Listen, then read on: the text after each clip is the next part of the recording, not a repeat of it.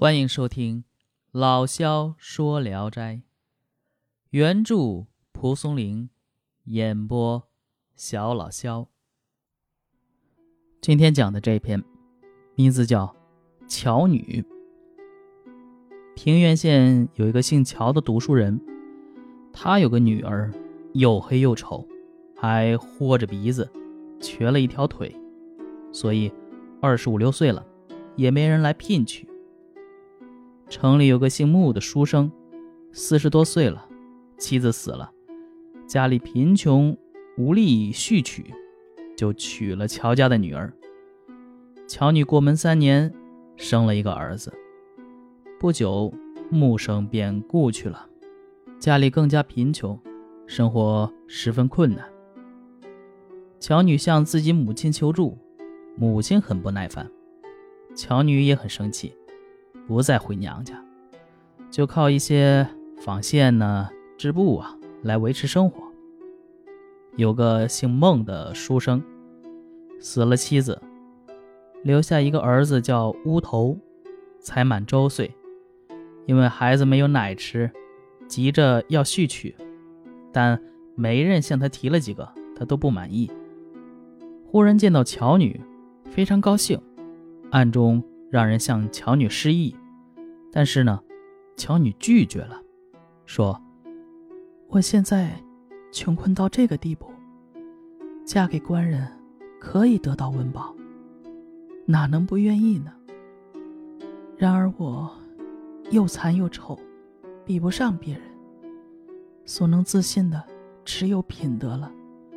但如果嫁了两个丈夫，就连德行都亏了，那么……”官人，你能看中我什么呢？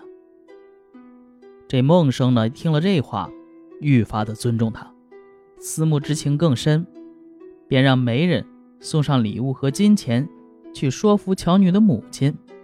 他母亲倒是很高兴，亲自到女儿家，坚持让女儿答应下来。但乔女坚决不嫁，母亲很羞愧，表示愿意把小女儿嫁给孟生。孟家人都很高兴，但孟生却不同意。过了不久，孟生突然得疾病死了。乔女到孟家去吊丧，极尽哀思。这孟生啊，本来没有什么亲戚族人，所以死后村中无赖都乘机欺负孟家，把家具掠夺一空，正商量着瓜分孟家的田产。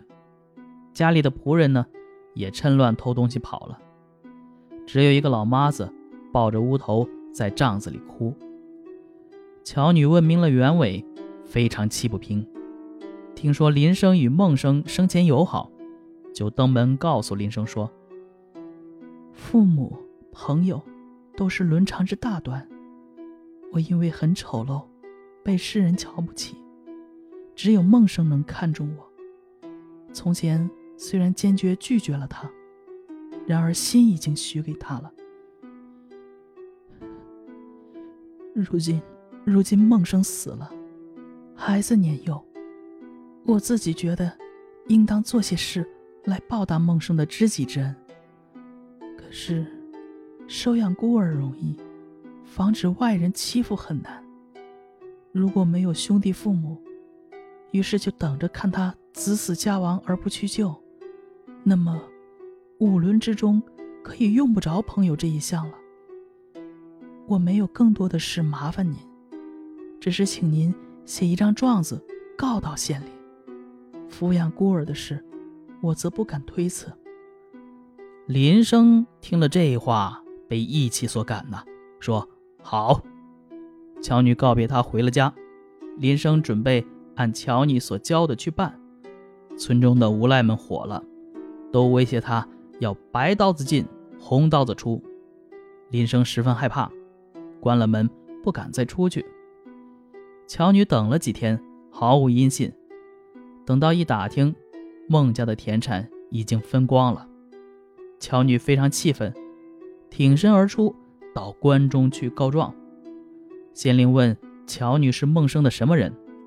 乔女说：“你管理一个县，所凭的只是公理罢了。”如果说的话是假的，就是至亲也逃脱不了罪名。那如果不假，就是路边人的话也该听。县令不高兴，他话说的太直，把他给赶了出去。乔女气愤得无处申辩，就到当地大户人家去哭诉。有一位先生听了这件事，为他的义气而感动，代他向县令说明原委。县令一查，乔女说的果然是真的，于是追究了那些无赖的罪行。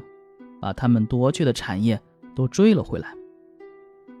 有人提议让乔女留在孟家抚养孤儿，乔女不肯，她锁了孟家的门，让老妈子抱着乌头和她一起回家，另找房子安排他们住下。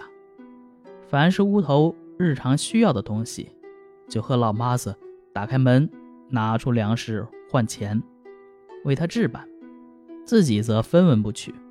带着孩子过穷日子，和从前一样。过了几年，乌头渐渐长大，便为他请老师教他读书。自己的儿子呢，则叫他学干农活。老妈子劝他让两个孩子一起读。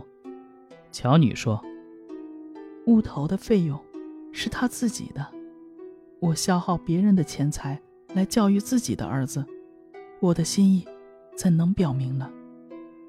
又过了几年，乔女替乌头积累了几百担的粮食，为他娶了名门的女儿，修葺了宅院，把产业给他，让他自己回去过。乌头哭着要和乔女一起住，乔女才答应了，但是依然像往常一样纺线织布。乌头夫妇夺了他的工具。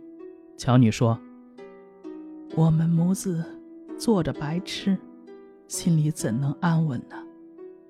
于是整天替乌头经营家业，让他的儿子去田里监工，好像雇工一样。乌头夫妇有小过失，就责备他们，不肯放宽，稍不悔改，乔女就生气的要离开，直到夫妻俩跪着道歉才行。不久。乌头考上了秀才，乔女又要离开他们回家，乌头不同意，拿出钱给木生的儿子娶了亲，乔女便让儿子回家过活。乌头留不住，便暗中让人在附近村子为木生的儿子买了百亩地，才让他回去。后来乔女得了病要回家去，乌头不同意，病更加重了。乔女嘱咐说：“一定要把我归葬穆家。”乌头同意了。乔女死后，乌头暗中送些钱给木子，要将乔女与孟生合葬。到了出殡那天，棺材重的三十个人都抬不起来。木子忽然倒在地上，七窍流血，自己说：“不孝儿子。”怎么能卖你母亲呢？乌头害怕了，连忙拜倒祝告，木子才好了。于是棺材又停了几天，把木生的墓地修整妥当，才把他们合葬了。意思是说，甘愿为赏识自己、了解自己的人献身，这是刚烈男子的作为。这个女人有什么智慧，却如此了不起？如果遇到善于辨别良马的九方高，会把他看作男人。好，这故事讲完了啊。这是一篇颂扬丑女的小说啊，所以这篇风格也比较，我也比较庄重啊。呃，巧女呢，虽然奇丑无比，所谓鹤一鼻，跛一足啊，就是。鼻子不太好啊，腿也瘸了一个。但是呢，呃，封建社会所加给妇女的优秀品质，她几乎占全了啊！不是二夫，节也；图报知己，义也；锐身义官，勇也；哭诉近身，智也；食贫不染，廉也；幼而抚之，长而教之，仁也。礼也，待身既死，而犹能指其冠，赤其子，足以遂其归葬之志，得为完人于地下。啊，这段评语呢，啊，是老旦说的啊，也就是旦冰伦啊，我们的老朋友。